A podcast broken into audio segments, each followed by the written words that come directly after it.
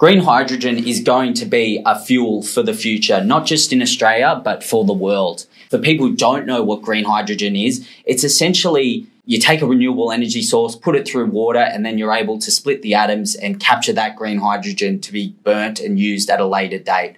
Australia is going to be a global superpower in green hydrogen because we have an abundance of sunshine and wind. We have a lot of land that we can use for renewable, renewable energy sources. And we're very close to Asia, which will be a, a large user of an importer of green hydrogen. There's going to be a lot of investment needed in the green hydrogen space.